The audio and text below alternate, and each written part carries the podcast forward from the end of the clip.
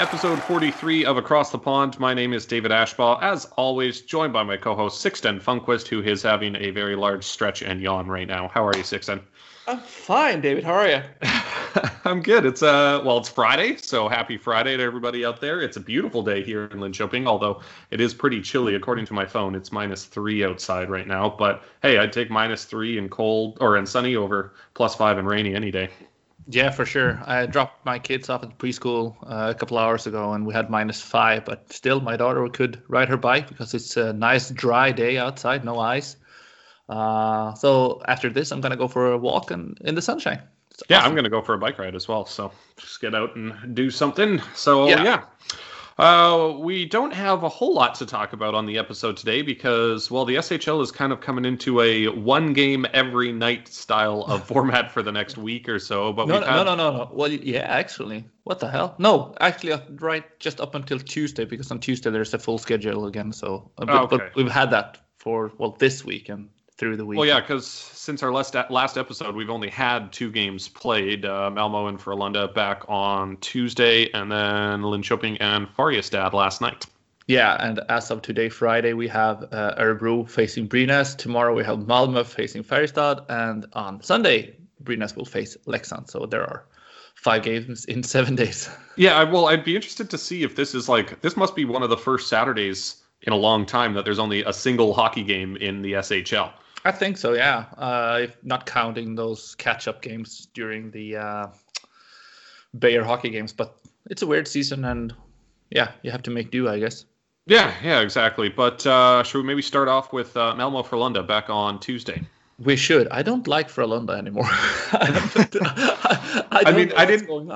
I didn't watch the game, but I watched the highlights, and from the highlights, they're they're just not looking good. They got scored. They gave up three breakaway goals. I guess you could argue that the Joe Valeno goal was kind of a partial break, but one of them was a shorthanded breakaway. They they had another just outright outrageous breakaway goal where there was no Frölunda player within you know a, a, distance where they could track down the I can't remember who scored the goal, but it was yeah, and, and Malmo came away with the the four nothing victory. So Frölunda couldn't get anything going at all, and um, that's Malmo's sixth straight win, and if I'm not mistaken, that's Frölunda's sixth straight loss.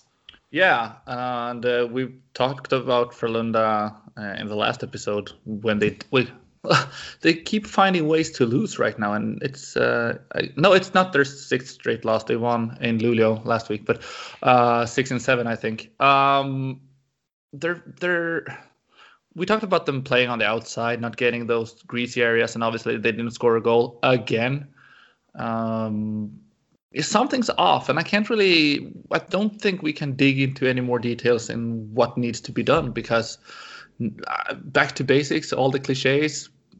Shots on goal, get to the greasy areas. Basically, they, that's what they need to do. I don't think they can, you can fine tune anything into success from here. You need to go deep and go back to any basics. Remove all the you know pretty plays and making it look like you're a superstar if you're not and stuff like that. I I don't know, but we're focusing on Malmo, so I'm just punching. well, uh, well, well, just to, just to, like you said, they they failed to score again. Frölunda has been shut out in three of their last five games, and that's uh, yeah, like you said, I don't I don't even know where to start on them. So let's focus on Malmo.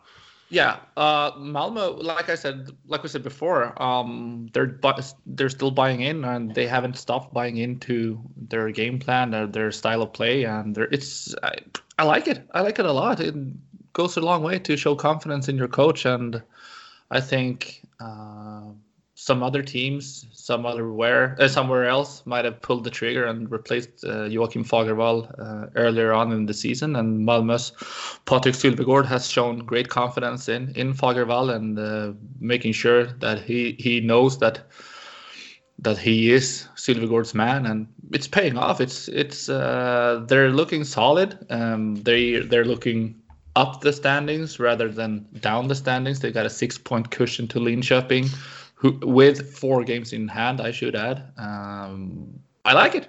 I like yeah. it a lot. And then they um, got Oscar Alsenfelt, obviously. well, well, like you mentioned, they put uh, put a cushion between them and Linköping. They've got five games in hand against Linköping as well. But more importantly, they've got a 10 point cushion uh, against Oskarshamn, an 11 point cushion against Brynäs, and a 12 point cushion against HV71. Both Brynäs and Oskarshamn do have games in hand against Malmo, but they are uh, they're behind the eight ball right now as Malmo is just on a roll, sitting in 10th place. And I think it's not guaranteed yet, but Malmo is looking good to make the playoffs. Yeah, well, they're at least looking good not to be involved in the relegation battle. And I, even though everyone wants to make the playoffs, and you, you, all the players kind of talk about it in Malmo, um, I might be a bit, you know, playing it safe. But as long as they avoid those relegation battles, they should be pretty satisfied actually with what they've gone through during their season with COVID and the rough start and and adapting to a new style of play. Many players coming in and we said it off the hop of the season that Malmo are in a bit of a rebuild, um, having brought in players for the future. They've got a well brand new captain in in Oliver Lauridsen his first senior uh, captaincy, I believe. Uh, they've lost Fredrik Händemark, obviously, to San Jose Sharks. San Jose Sharks. Um, I like it. I I think this is uh, if they can make the playoffs and just get those like I don't know if if only if only like four games in or whatever, you that's a bonus, and uh, you sh- they should be feel kind of proud about their season so far.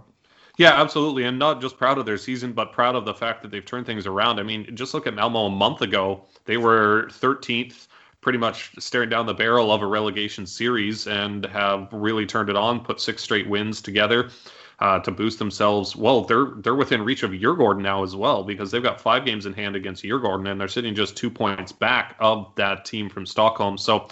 You know what? If if the Redhawks keep this going, they keep this hot streak uh, going, they may manage to find themselves in the playoffs. I could see them being potentially a dark horse in the postseason if they're able to keep this level of play going.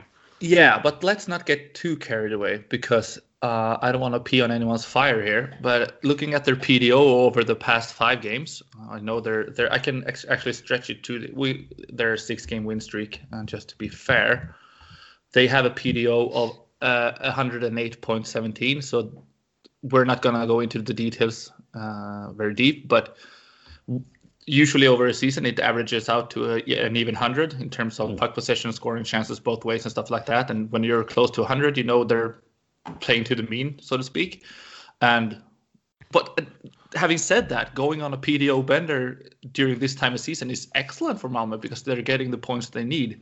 What I want to make sure that everyone understands is that it might be might not be sustainable if they make the playoffs. It, it might go haywire from here, but that PDO bender might also be what kind of saves the team in the SHL going forward. So uh, not to take anything away, but let's not get ca- too carried away on what where they might en- end up because this can go away very fast. No, Malmo championships championship season this season. I'm calling it. oh, okay.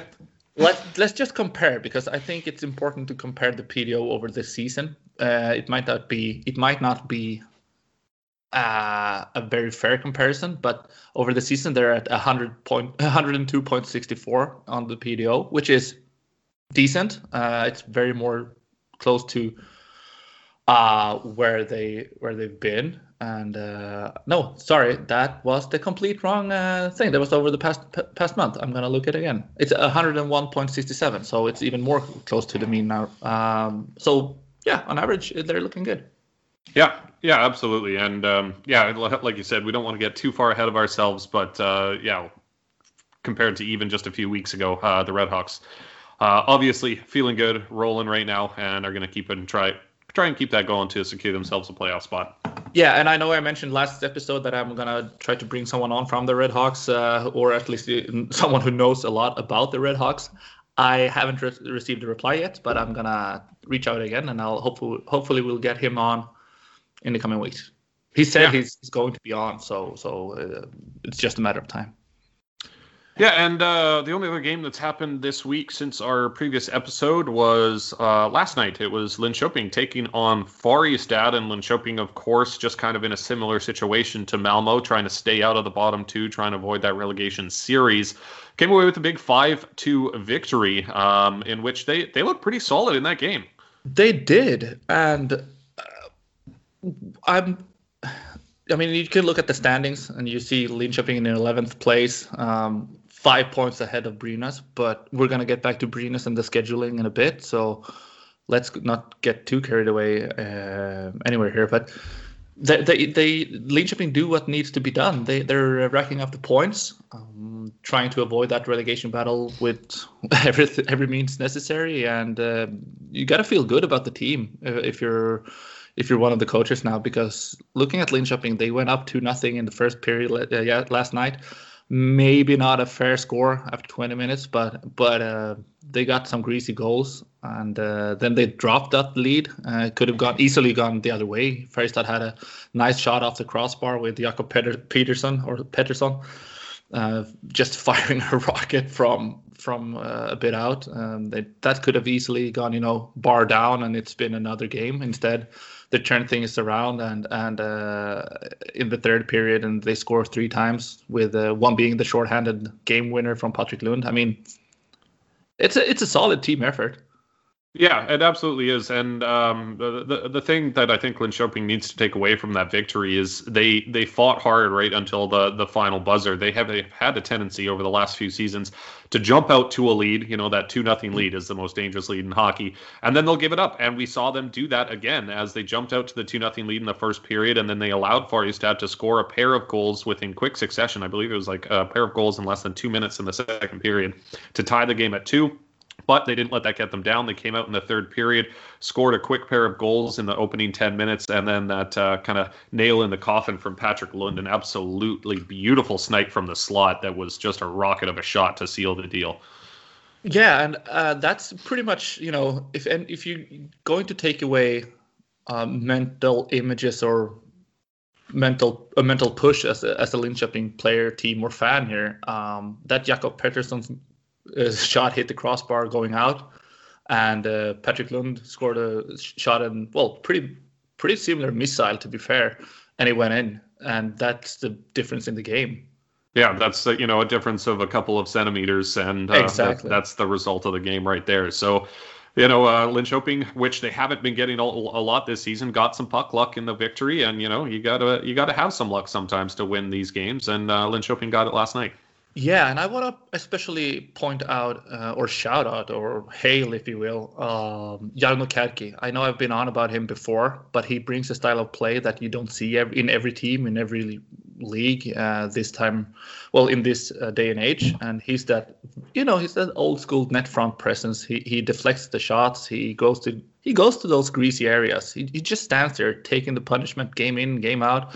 I, I think he's got 11 goals to the season now, and I don't think I I can't honestly I know one of those goals has been outside of that greasy area. One. Yeah, well, we saw it last night. Both of his goals, he was planted right in front of the net. Uh, one was a deflection. The other, I believe, he was just kind of cleaning up the garbage.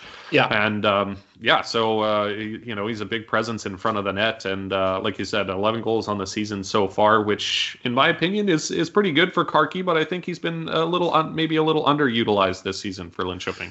I think so. I think well, I don't think you should utilize him. Uh, well, more than more. I don't know what's his average ice time. Do you have it in front of you? Uh, I do not. Okay, let's. Um, I'm just gonna keep on talking about him anyway because um, he's he's.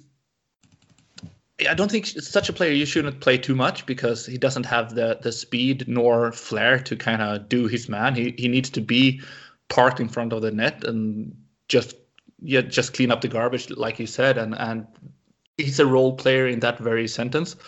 And such a player shouldn't be, you know, transitioning the puck or or breaking out plays or even uh, being a cornerstone on the power play. He's just supposed to be there, do his, I don't know, what does he have? 10, 11 minutes a game, maybe? I'm just taking a look right now. Yeah. And uh, keep him there. He, he's a solid player, and he's so underrated. I really hope uh, if Linköping uh, manage to get a, get out of the woods here, uh, that they keep him around because I think he's a he seems to be a very appreciated player in the locker room as well, and that's so important because I'm not drawing any comparisons in, otherwise, but you know Patric Hörnqvist of Florida Panther, Panthers, he's a great locker room guy, and he goes to those greasy areas, get the punishment, scores the goals, go, scores important goals as well, like Kärki. So so you need those players, and I, I like him. I like him a lot.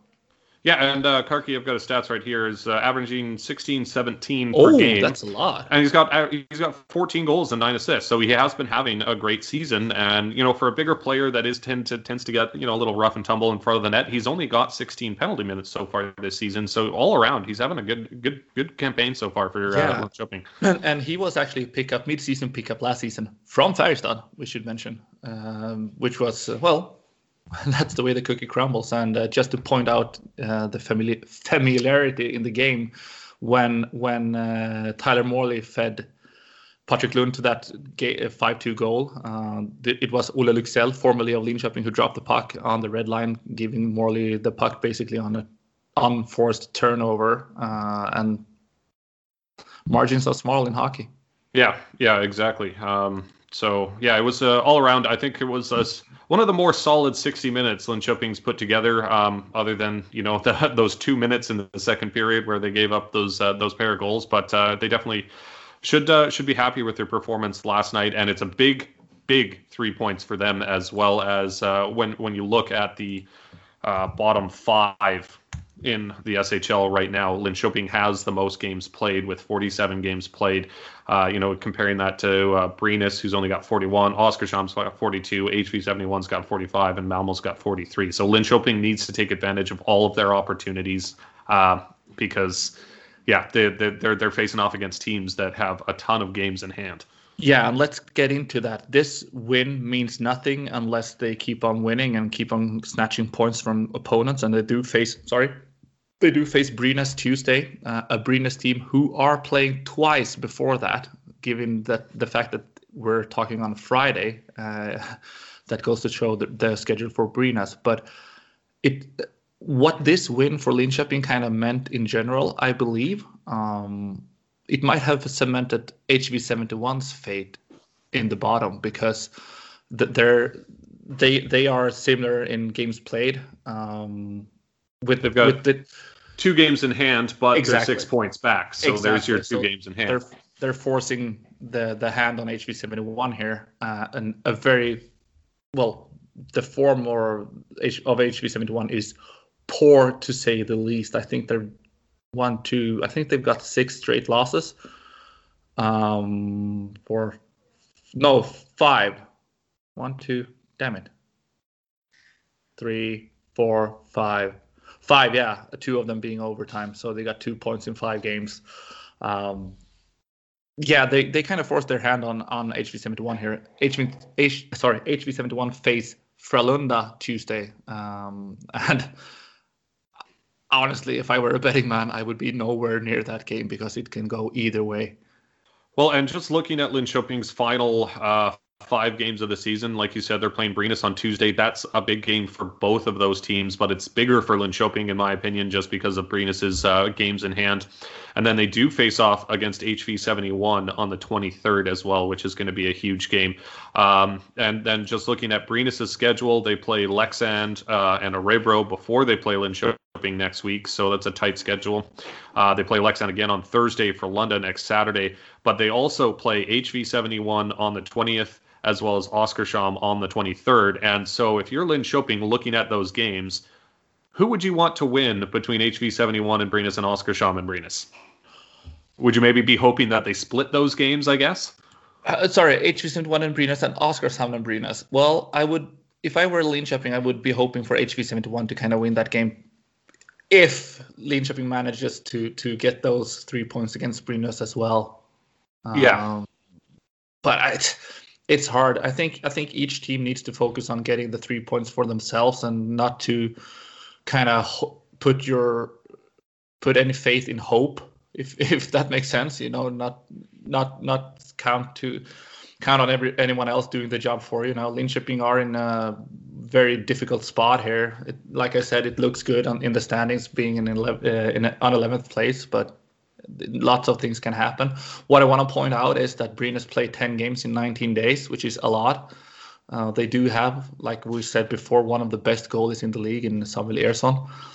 But I mean, by the end of those 10 games, like game nine or 10, what are, are their legs going to look like? Well, both Brynäs and Oskarshamn have crazy yeah. schedules because Oskarshamn plays 10 and 19, Brynäs plays 10 and 17, I think. No, it's the, or is it the, the other, way around? around? Yeah. Yeah. And so both those teams are are going to have to kind of dig deep and find another gear to be able to finish this season without without, you know, uh, feeling the effects of that many games in such a short span of time. Yeah, and I'm gonna go through the schedule for Oskarshamn here because it involves quite a lot of traveling. For those of you who don't know, Oscar Oskarshamn are based in the, in the southern part of Sweden, in the county of Småland, um, or the region of Småland, I should say. Uh, and they do travel to Rögle Tuesday, which is in Ängelholm, pretty close. Then they got Djurgården at home Thursday, 11th. Then they have Örebro at home, uh, uh, sorry, away on the 13th. So they have 9th, 11th, 13th. Then they go Örebro. Uh, they have a back-to-back to Örebro. Then they play Frölunda away in Gothenburg on the 16th. Leksand away on the 18th. Skellefteå away on the 20th. Malmö, which is the complete opposite uh, end of the country from Skellefteå, uh, on the 22nd. Brynäs at home on the 23rd, and then they'd play HV 71 in what could be a very, very important game for both teams on the 25th. And like we said, HV 71 has a decent schedule going in uh, the final stretch here, and HV 71 actually face uh, Oskarshamn in the last game, and on the 23rd they play Linköping. So uh, the schedule makers are uh, lucky because the TV attendance will be high for these games, given the fact what's going on in the standings and around the relegation. And one team out of these uh, will not be playing in the SHL next season. So yeah, and um, yeah, well, just looking at their schedule for March, they don't have more than a day off between games for the rest of the season, and so that is a crazy packed schedule. Something that you really don't often see in the SHL. But seeing as how it has been a weird season with COVID being uh, delaying games and such, but the uh, the two big games, potentially the two biggest games of the season for Oskarshamn, come in their last two games of the season. Brynäs on the 23rd and HV 71 on the 25th. Those are going to be massive games, and like you said, the scheduler is doing a good job to boost those TV ratings because even if you're not a fan of either of those teams, uh, you're going to want to watch them because that is that those two games are potentially going to have a huge impact on the whole league. I would say that their potential three biggest games of the season come in the last three, uh, three, uh, three games of the season, and and uh, in the in a span of four days, adding to yeah. that. Malmo, Brynäs, and HV seventy one. So that's and, a that's a crazy end to the season, given what the standings are right now. Yeah, and two of the biggest games for Linköping are also in the final two games with HV seventy one and Djurgården. So so it's it'll be a handful to keep track of, but it's gonna be great fun watching.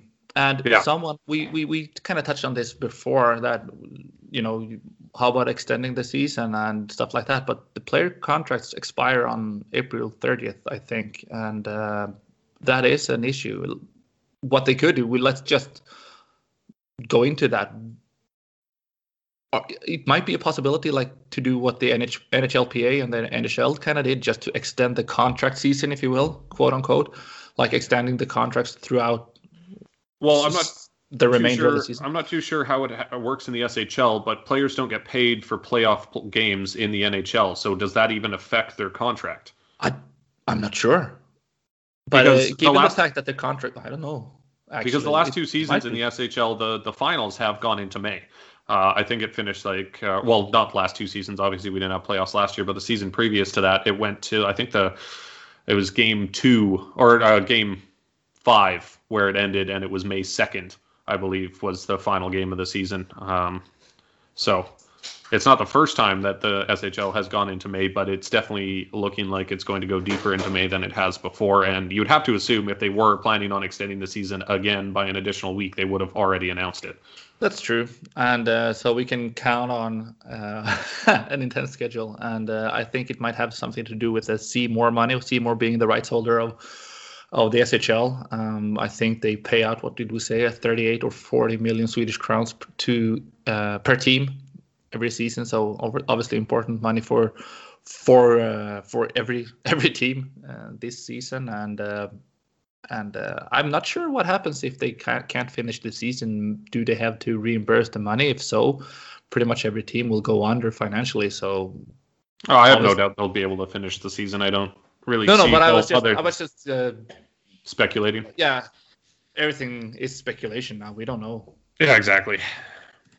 Uh, but hey, uh, great fun, great entertaining ending to the season if you're a hockey fan. If you're a fan of any of those teams, probably a nervous, nerve-wracking end to a season. But Lean Linköping played very, very well. They did what they were supposed to, uh, playing Färjestad. Malmö are playing very well. They're doing what they're supposed to. It's pretty much up to Oskarshamn and and uh, Brynäs and HV71 to kind of answer the call here. Well, yeah, it's kind of like with that win last night. Linköping, you know, kind of put the ball back in the court of Oskarshamn Brynäs and HV71 and said, you know, let's see what you got. Can you keep up, kind of thing. Yeah, and keeping up is really the key here. Um, tired legs, COVID affecting the, the lungs, basically. Um, yeah, it'll be interesting. But yeah, I think right. I, I, think Oskarshamn did a great signing here prior to the to, to the deadline, adding uh, yet another goalie. So they got three goalies now. Uh, that might be very important going down the stretch with three healthy goalies, or somewhat health, healthy at least. Yeah. Um, well, I'd, I'd like to take a look at the top of the standings now and talk about yeah. the final uh, final games for uh, particularly Rögle and the Lakers, who are neck and neck right now for top spot in the league. Rögle, of course, obviously looking for their very first top regular season finish in club history. Um, they're looking for just their, well, they will be getting their third playoff berth in club history. Last year was their second time making the playoffs, which unfortunately never happened. But this has been a huge season for Rögle as a club, um, and they've really established themselves over the last couple of seasons as kind of the team to beat. But one of the biggest games of the season, speaking of big games, is going to be Saturday, March 13th. Rögle and the Lakers. Rögle at home hosting the Lakers, and I think that game has the potential to decide the regular season champion. It should have, um, g- given how much is left of the season. Well, the Lakers do have two games in hand, so in theory they can uh, get away with one point in in Ängelholm uh, and still kind of be within striking distance. I, would say because, well, looking at what might happen going down the stretch, but yeah, I, I it's it's a great matchup. Obviously, it's a two horse race now with Skellefteå being third with eight, 81 points. Uh, they're they're not going to catch Växjö, who has two games in hand. So it's a two horse race now. Uh, looking at a bit further down, still we see the demise of Frölunda kind of affecting their table, uh, sorry, their positioning in, in the league table. With uh, Jesus Christ, they're only four games, sorry, four points ahead of Leksand in seventh, and Leksand has two games in hand. I think that's the most interesting battle actually, because we the Frölunda is always hailed as a powerhouse, and now they're on the on a slippery slope here. Well, yeah, that, that battle for the the top, top six position uh, last week only had three teams, but you got Färjestad creeping in there now, so it is going to be, I think, a four team battle for the, the, the top six or uh, the sixth and fifth finish for uh, sitting fifth, just one point ahead of Frölunda at the moment. Like you mentioned, Leksand uh, just four points back of Frölunda with two games in hand. And Färjestad, just two points back Alexand uh, with a game in hand against Frölunda as well. So if Färjestad pulls it together, they could definitely make a push for the top six. So we got a couple of interesting races to keep an eye on coming up to the the, the final uh, push towards the playoffs. But I just wanted to go back to that that uh, matchup between Rögle and the Lakers. I think the Lakers have a bit of an easier final uh, few games because they're playing facing off against HV 71, Brynäs, Malmo, and then they finish with a home and home against Frölunda. And with the way the Indians have been playing, um, they're they're like you said, not the not the team we're used to seeing. So I think the Lakers have a bit of an easier schedule when it comes to uh, the final few games of the season compared to Rögle. Uh, so it'll be interesting to see how it finishes. And boy, would Växjö like to kind of give a gut punch to HV71, their local rival, kind of cementing them in the bottom as well. So uh, that that'll be a nice game to watch. I think. Uh, I think that could there you you could see the emotions kind of getting the upper hand there and taking over. I think we could see quite a few, if not fist fights, but you know, uh, a, a, greasy greasy game with a lot of physicality to it, and uh, I think that's what we kind of need now. I think we're everyone's gearing up for playoffs in one way or another, and uh, this game can be a bit of a um, ignition to it. Yeah, yeah, it'll. Uh, well, I'm just excited for postseason hockey this Me year. Too, after, Jesus after obviously such a disappointing cancellation of the playoffs last season, which was necessary. You know, no teams were really prepared for what had happened, but um, with everything they've learned this season, I think the playoffs will uh, will go ahead pretty smoothly. I think so too. Uh, I hope so. What what what kind of worries me is that we still see um, COVID outbreaks popping up or COVID uh, precautions being having to be enforced. Uh, what happens if that happens during the playoffs? What how will that affect the schedule? Uh, it could seal a fate for one or two teams. I, I think that's a that's a complete unknown. So even though we we're fairly sure that we'll see a full playoffs, I don't know the structure or the setup.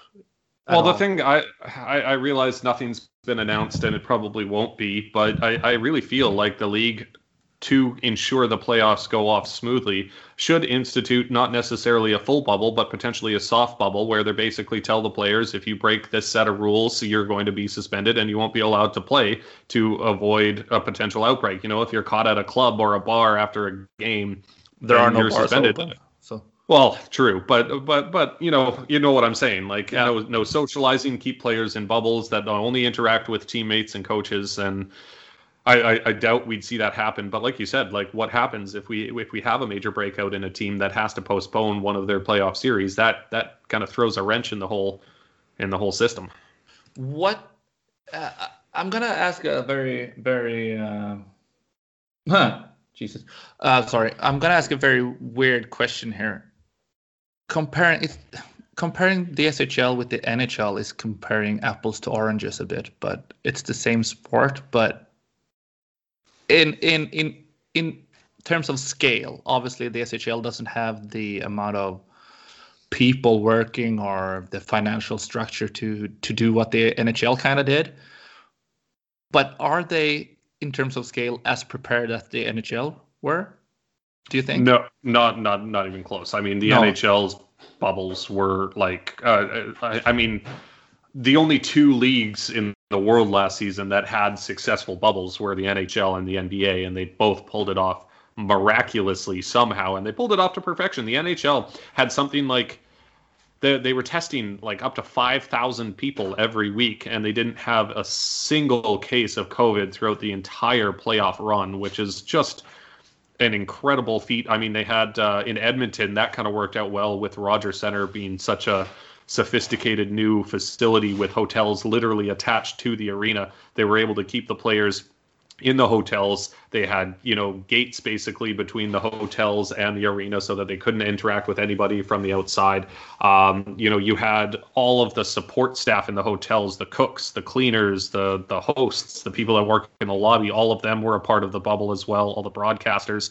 It was uh, it's it's it's amazing they were able to pull it off and I don't think the SHL has the well first and foremost financial capability to to pull something off like that.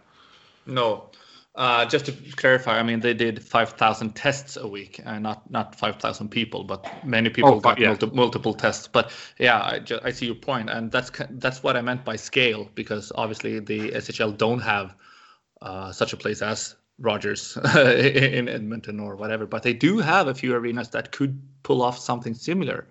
Malmö Arena in Malmö has a hotel, at least one hotel directly attached to the in the very same building. And you around the Globe Arena in Stockholm, you have two rinks uh, still, I think. With oh yeah, you've got being torn down. and Hovet. Yeah, but Hovet is supposed to be torn down. I'm not sure if you're. Uh, I think they're playing there still. So so yeah, uh, you could do pull it off there, and you got arena arenas. Sorry, hotels close by the arena. You could kind of put up a bubble there if need be. Um, yeah, but I um, mean, by this point, if they were going to do it, they would have had to start preparations. Yeah, uh, yeah, they, for sure. We don't know if they had though. They have, yeah, because they're not saying anything. So, but that's what that's what I kind of meant by scale. I mean, obviously, you can't pull off maybe such a such a comprehensive bubble with the as the NHL did, but given the fact that the playoffs is shorter uh, here, and uh, you can always adapt and uh, change the number of games to best out of five or best out of three, if you will, or whatever. I mean, you can modify it at will, basically. Yeah, it can be done. I, I'd say. Oh, actually, I sent out a question about the contracts, and I did get a response. I'm gonna try to translate here. In, oh, damn it. Uh, usual contracts goes to the end of April, so we get a paycheck for April, and that's that's the hang on last one until August. So yeah, They, so basically, they, if, if, whatever teams are in the finals, the teams are just going to be have to say, okay, guys, you're playing for free for a couple weeks. Yeah, he goes on to Svenska. Hang on, Svenska. Swedish players are on a 12 month deal, so they're getting paid by somebody every month of the year, as long as they are signed to an, an SHL team. I would have so to assume it, it, international it's a players between, are different. Yeah, it's a difference between imports apparently and and uh, domestic players. Yeah. That's cool. So that's yeah. got a bit of live clarification to it. I'm gonna dig in more into that, and I'll explain more next episode. Fantastic. Uh, do we really have much else to yes. talk about? Yes. We're gonna pivot to the NHL now. Excellent. Yes. My boys won so, against the Maple Leafs last night. God, uh, quite. I have a question for you. this team has three players having scored a combined 233 goals and 522 points in the past three seasons prior to this season. 233 goals and 522 points in total combined uh, these three players. The They're, only team that really comes to mind is Boston. No, it's the Buffalo Sabres. Wow, what? Jack Eichel, Taylor Hall, and Jeff Skinner. And they still suck. For, yes, my point exactly. Eichel alone, I'm not putting any blame on Jack Eichel because the guy is amazing. He he has uh, some 340 game points in 356 games or so, which is just bonkers. Going looking at what they're doing here. So my point is, is Jack Eichel a Buffalo Saber in two months? That's a really good question. I mean, is he a Buffalo Saber next season? Oh, that's that's hard to say, honestly, because he's gonna he would be a huge trade piece, obviously, for Buffalo if they're looking to change things up. Because I mean, it doesn't seem to matter what Buffalo does; they just they they're just never good. I mean, you know, they had Rasmus Dahlin in the top as the top uh, top draft pick, and I actually think I saw a was it maybe an article that they have 11 players on their squad that were drafted in the first round, six of which were top 10, uh, four of which were top five and they just can't seem to do it. Because I mean, you got Taylor Hall, who was first overall, Rasmus Dahlin, who was first overall, Jack Eichel, who was uh, second overall, I believe. Um, and yeah, they just they just can't seem to turn it around. But when you said that, yeah, I, I, I automatically assumed it was the Marchand Bergeron Pastrnak line. Yeah. Uh, obviously, with uh, both Taylor Hall and Jeff Skinner not having played with the Sabres uh, in the past three, I mean, throughout all all, the, all of those past three seasons, it's a bit of a stretch to go there, but their in their individual capability is uh, good. Yeah, and they still suck. And they do. I want to point out they have a goalie depth as well. I mean, okay, Carter Carter, Jesus Christ, talk much. Uh, Carter Hutton uh, isn't. I mean, grade A goalie, I'd say. Linus Ullmark is pretty damn good, and honestly, Jonas and Jonas Johansson show has shown some promise as well. So they got a good individual team. Okay, their D core isn't top level, but they should be able to get out more of this team, and it's just not holding up. My other question regarding Jack Eichel, given the cir- circumstances, even in a non-pandemic world, I don't think you can win a trade as the Buffalo Sabres if you send away Jack Eichel where they are right now. It's Which, it's going to cost too much to be able to win that trade for the Buffalo. Exactly, exactly. And given what's going on right now, especially with the pandemic, um, they might just try to hold on, to, hold on to him. But if I was Jack Eichel, I'd be a good hockey player. But if I were Jack Eichel, I uh, man, at what point do you kind of go, "I've done my part here"? Yeah, um, and I mean, it's, I mean, look, what, at, look what, at the what is, they what put is, together with with Mac, McDavid, but they've got a better setup, I'd say. And what is Eichel getting paid right now? Eight million, I think. Ten. Ten. I'm, I'm okay. Sure. You might not win the trade, but if you go out and get two or three pieces to split that ten million between, you could potentially, you know, diversify your roster and come away with at least one good player that wouldn't be equal to Eichel, but would definitely benefit your team because $10 million is a lot of money that you could spend over a, a couple of decent, you know, second liners and maybe a, a bottom three defenseman. But what do you want a second liner for him? I mean, if I were uh, the GM of, of the Sabres and I was was to send Jack Eichel away. I would like a top prospect, a first round pick, and someone able to go straight into my first line right away because that's the. I mean, people don't understand how good Jack Eichel is given what where he's playing. I think. Well, yeah, and um, you know maybe the Sabres want to look at perhaps also uh, another rebuild, which Eichel was supposed to be the cornerstone of their previous rebuild, but go and after previous some, and previous and, and previous yeah. and previous. Oh, yeah. But maybe if they're able to take Eichel and trade him for a high end prospects and a couple of first round picks. Yeah, but they're going to lose Taylor Hall to free agency. Yeah, it's uh, probably. It's I, have heard rumors about him resigning, but why the hell do you want that? Yeah, it's uh, it's not a good time. Well, it's never a good time to be a Sabres fan. So, as a as a Canucks fan, I can sympathize because it basically is the same for the Canucks. So, Timothy, if you're listening, um, I'm sorry. I have a friend who's a Sabre fan, and he's not happy right now. Poor Tim. Yeah. Uh, anything else you want to talk about from the NHL? You want to go in a five-minute Vancouver Canucks rant? No. I just make myself sad. I hey, mean, they have they have turned things around a little bit over the last couple games. They yeah, uh, yeah. Had, that big four nothing win against the Jets, and then knocked off the Maple Leafs last night with a three one victory. And they're four four and two in the last ten games. So it's you know you know they're not doing too bad. They're definitely doing better than they have this season. So. I and it all started so well with that first game against the Oilers, where we won yeah. four to one. It was such a, and so that's the high point of the season, game number one good for you. Uh, I don't want to take anything away from from the win uh, last night, the three-one win against sorry the Leafs, like you said. But the Leafs came off a pretty good stretch though, having uh, scored 13 goals, just allowing one uh, in three games against the Oilers. Uh, it was actually the third time in his career that Connor McDavid went off the ice in three consecu- consecutive games without a point. Wow, that's crazy. Yeah, that's insane. Uh, well, just as a Canucks, well, just as a Canadian in general, I'm so so upset the Maple Leafs are doing well. I'm not. I kind of like the Leafs. I yeah. I, I, really shut do. your mouth. I don't have any loyalty attached to an, an NHL team. I, I just follow stories. I think I'd like to see you know rebuilding teams make doing well and see their prospects kind of flourish. And uh, I've been I kind of hopped on the what want to do want Toronto to do well when they were in the Auston Matthews race a couple of years ago, and now you, you kind of follow the prospects like Mitch Marner, Pierre Engvall, uh, Ilya Mikheyev for that matter, William Nylander, Justin Holl. It's a great story as well. I kind of like their their Travis Dermott is awesome to watch. I, I like their team. I like their their players. You kind of get attached to to them doing well. I, I like that about the NHL. You don't see that in the in the SHL because you're if a team goes into too deep of a rebuild, they're out. So yeah, uh, I, you know what I'm not a big fan of? Auston Matthews mustache. Ah, uh, nah, it's a bit of 1970s porn. It, it, yeah, it just it looks it just looks weird.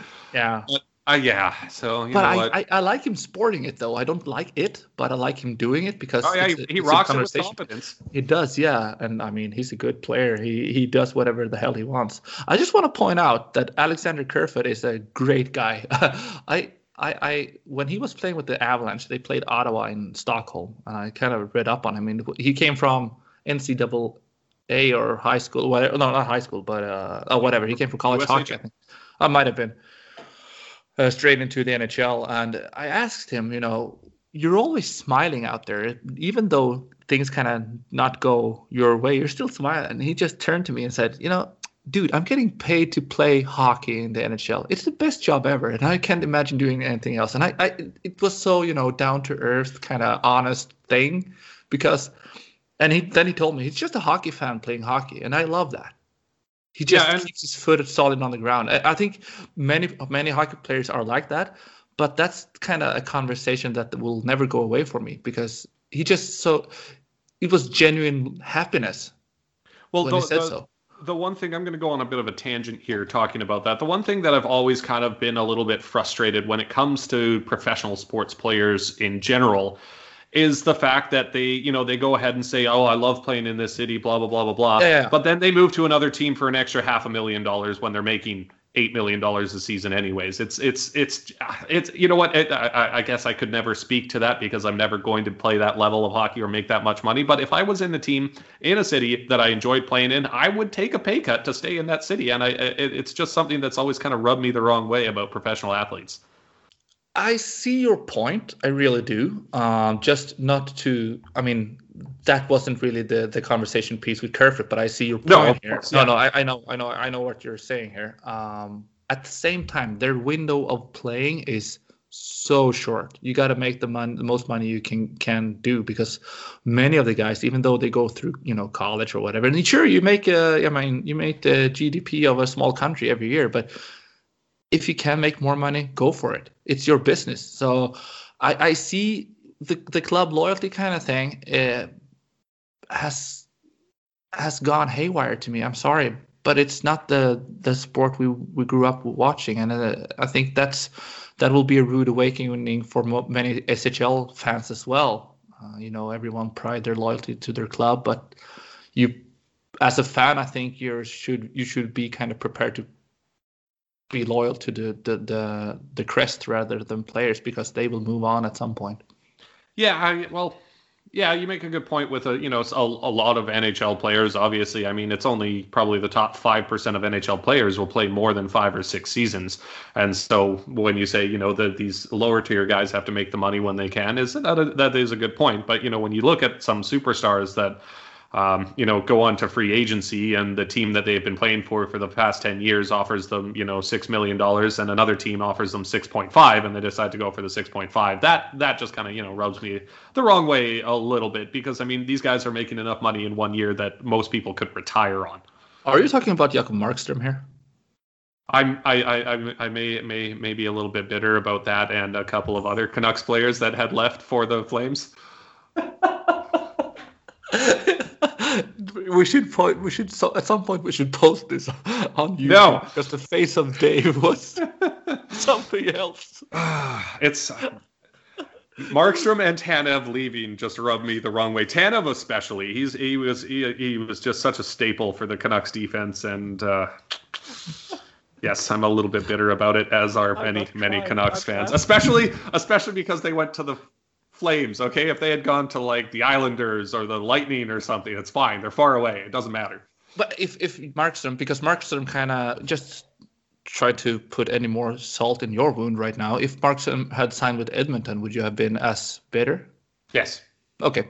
Well, uh, well, Markstrom, it, it's kind of an understandable thing as well because the Canucks were obviously uh, preparing for the expansion draft where they would have either had to put Markstrom or Demko on the chopping block, and the plan was to build a team around Demko. So Markstrom leaving and the Canucks not really making an effort to keep him is understandable. That's uh, a business decision from that, both that's sides. A, that's say. a business decision from both sides, exactly. Markstrom went out and got what he wanted, which understandable for him. Um, Tanev was ugh, that that one hurt to lose Tanev. Yeah, I can imagine. Did he wear the A as well?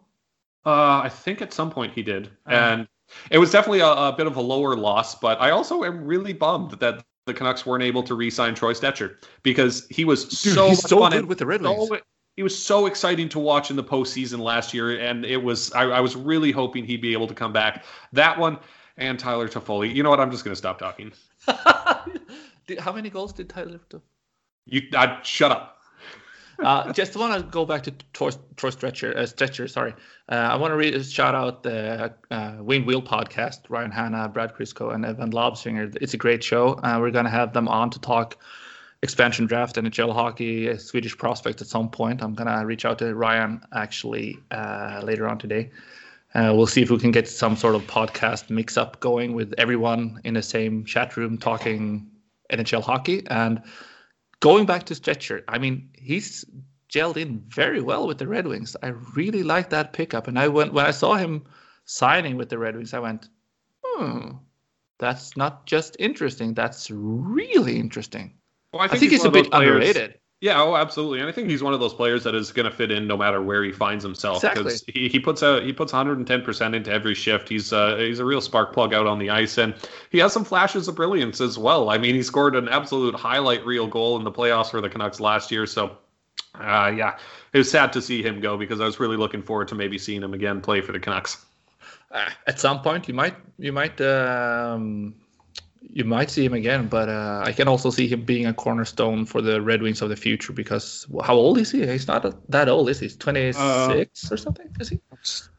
Take a look. Troy Stecher, Google. He is 26. Good call. Nailed it. Um, Plus, he is a hometown boy. He's from he's from Richmond, so. Okay, there we go. Yeah. Uh, anything else to talk about the NHL? We could probably go into another hour here, but I'm actually hungry and I'm gonna go to lunch. So. Yeah, I'm gonna go for a bike ride. Um, bike ride. Let's, enjoy this sunshine. Yeah, let's aim for a show Tuesday prior to the games. I think if that's possible. Because uh, well, maybe we go. Oh no, maybe we should do after Tuesday, just because we got that full slate of games on That's Tuesday true. night. That's true. Yeah.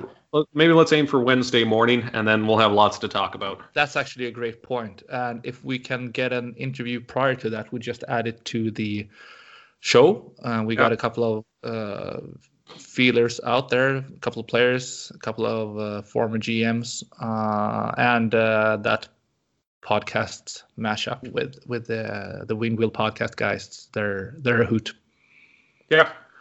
Absolutely. So, All right. Uh, uh, shout out our Patreons before we sign off. We are gonna we are going to shout out our patrons, and I'm gonna shout out to, to Tobias uh, a little bit extra because I didn't give I didn't say his name last last uh, last episode. You. No, because he his his uh, his payment didn't go through, so he, he they go they go away from taken off the list. No, actually, it goes automatically on the list because I always put up our relationship manager here, and uh, he wasn't on it.